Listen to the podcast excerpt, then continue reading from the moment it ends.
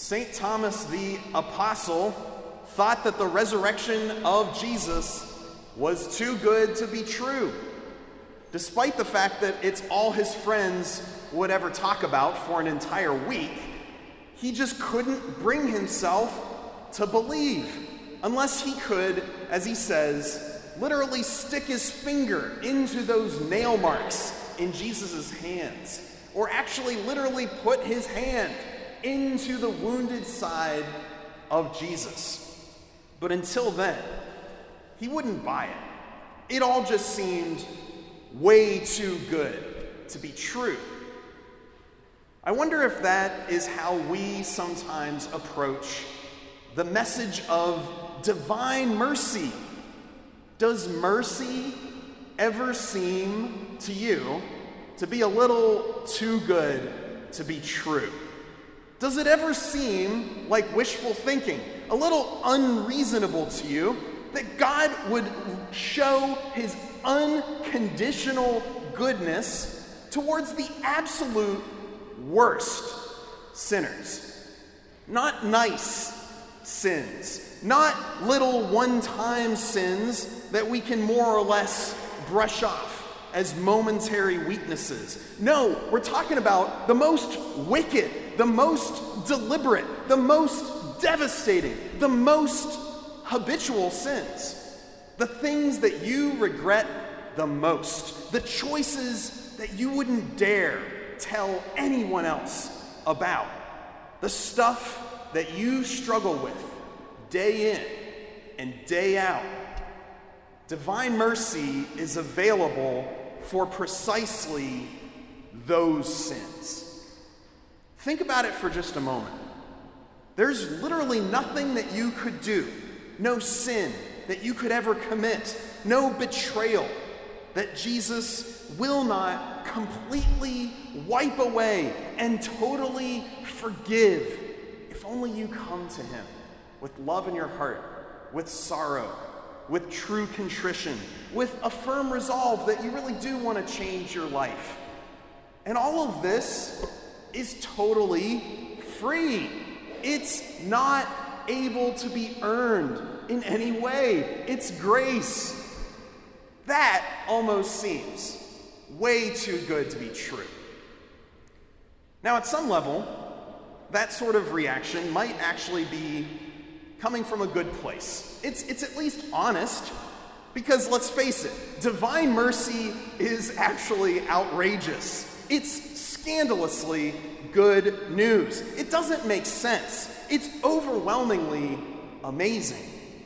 The fact of God's infinite and inexhaustible mercy towards humanity is, is just as crazy as when St. Thomas first heard his friends talking about Jesus raised from the dead. In fact, I would go so far as to say that if divine mercy is a little too believable to you, if it's a little too obvious, a little too predictable or automatic, then I have to wonder if you have the right idea of what divine mercy really truly is. So perhaps before going any further into this homily, we should first kind of establish what mercy is not. So, mercy is not about being nice. Mercy is not about saying that, that God could never allow anyone to go to hell, ever. Mercy is not about pretending that our choices don't matter or that there will never be any kind of consequences. Mercy is not about ignoring sin or making light of it. Mercy is not about repeatedly putting God to the test or presuming upon his forgiveness as if we would never need to change. Mercy is not about ignoring the real pain and the real damage that sin does in our lives and in our communities. Mercy takes sin seriously. Absolutely, seriously. True divine mercy admits that breaking our relationship, our friendship with God, actually is eternally awful, that it ruins something in us, It, it shatters lives and it, and, it, and it stains our soul. It is something that makes us less than human, subhuman.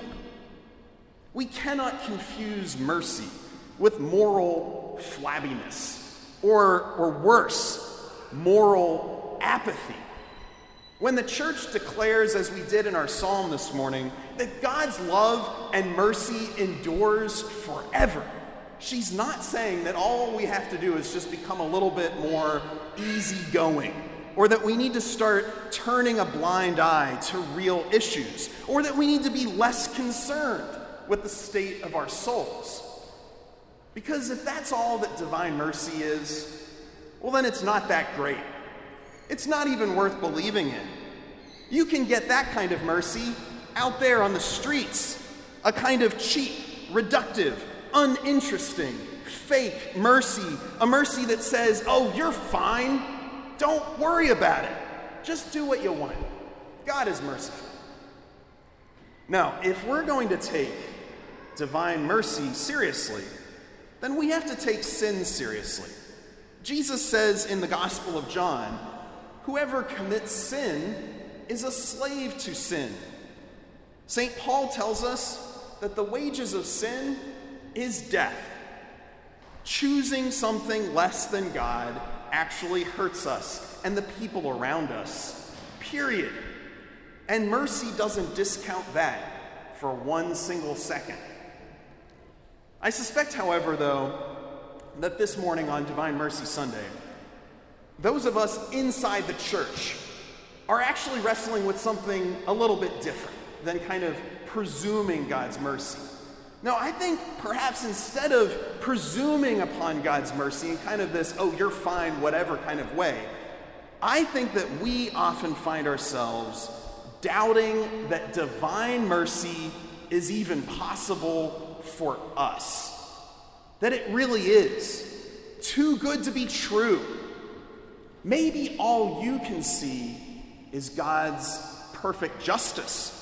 Maybe all you can imagine is kind of this harsh and angry, ultra legalistic God who is keeping count of your sins and demanding retribution for every single one of your mistakes. Maybe you're caught in the throes of scrupulosity, obsessed with wondering if you've crossed that line into mortal sin rather than what you should be obsessed with, which is the love of God in Jesus Christ. Unless I see the mark of the nails in his hands, and put my finger into the nail marks, and put my hand into his side, I will not believe in mercy. That's what we're saying.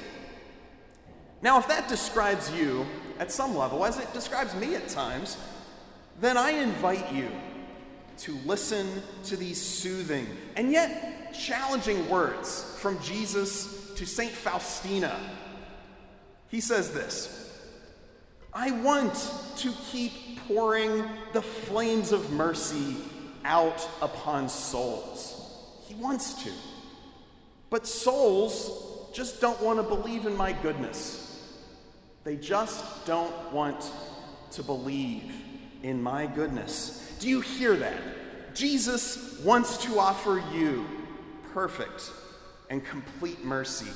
He wants you to let go of all of your burdens, to be totally free of that guilt you're carrying around and all of that shame that you've been dragging around. But too often, we don't want to believe. We doubt God's goodness and how tragic that is. Apparently, it's so tragic that it's, it's what happened to those fallen angels, the demons. Because in that same diary to St. Faustina, Christ has these words Even the devils glorify my justice, but they do not believe in my goodness. Why? Why did they not believe that God the Father wanted to lavish them with his goodness. Why didn't they believe? Because they thought it was too good to be true. And so the demons laugh, they belittle. In their rage and pain, they tear everything down and hurl accusations and insults. They cannot imagine a truly good and merciful God, a God who is tender, a God who is a father towards weak, broken, little sinners. Don't listen to them. Don't listen to their deception. They want you to think that divine mercy is too good to be true. They want you to think that it's too late. You went too far this time. You broke that commandment one too many times, and now it's off.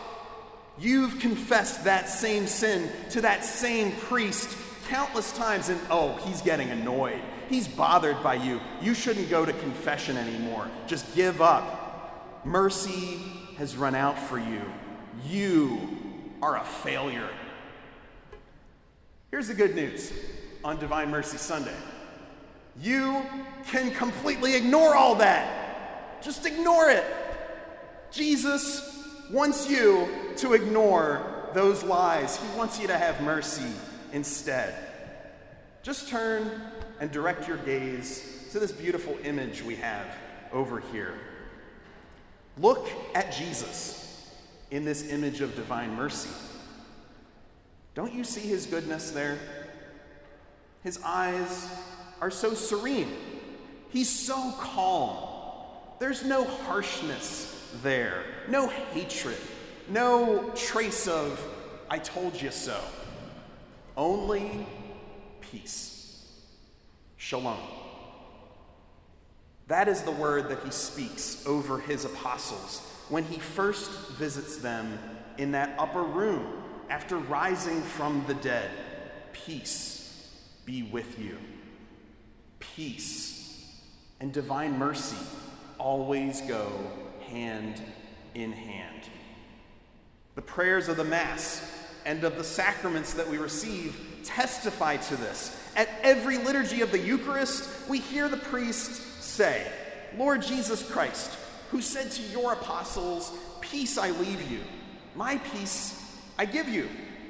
And we, we start to think about, oh, we know what we're about to do. We're about to shake hands. We're about to give the peace sign. We know what's up, Father. We're ready. We're ready. As soon as you say, the, the peace of the Lord be with you always, we, we know we're going to go for it. It's going to be fun. But, but I want you to pause. Maybe at this Mass, pause and reflect. What peace are we talking about there? The peace that comes from the blood of the cross, the blood that takes away the sins of the world. And then the priest immediately adds a prayer for divine mercy. He says, Look not on our sins, but on the faith of your church. We're talking to God. Don't look at our sins, Lord. Look at the faith of the church.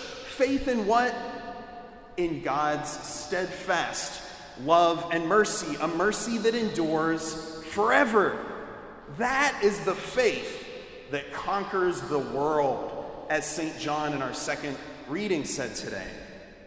Or think of the sacrament of reconciliation, which Christ instituted in today's gospel when he breathes on his apostles and tells them to go out and to forgive people's sins. What do we hear when we go to confession in the prayer of absolution but those amazing words through the ministry of the church? through the ministry of those apostles that got breathed on. May God give you pardon and peace. Pardon and peace, mercy and peace. They are inseparable. Jesus' words to St. Faustina come to mind once again. Mankind will not have peace. We will not have peace until it turns to the fount of mercy. This is not wishful thinking. This is not too good to be true. It's precisely what our risen and glorified Lord wants to produce and create and establish in you today. Jesus says to you and me both, just as he once said to his friend St. Thomas the Apostle, do not be unbelieving, but believe. Come to the fount of His mercy. Come to those sacred wounds and believe. Believe in the goodness of God. Believe that mercy has not run out and it never will. believe that the fount of mercy is truly, truly inexhaustible.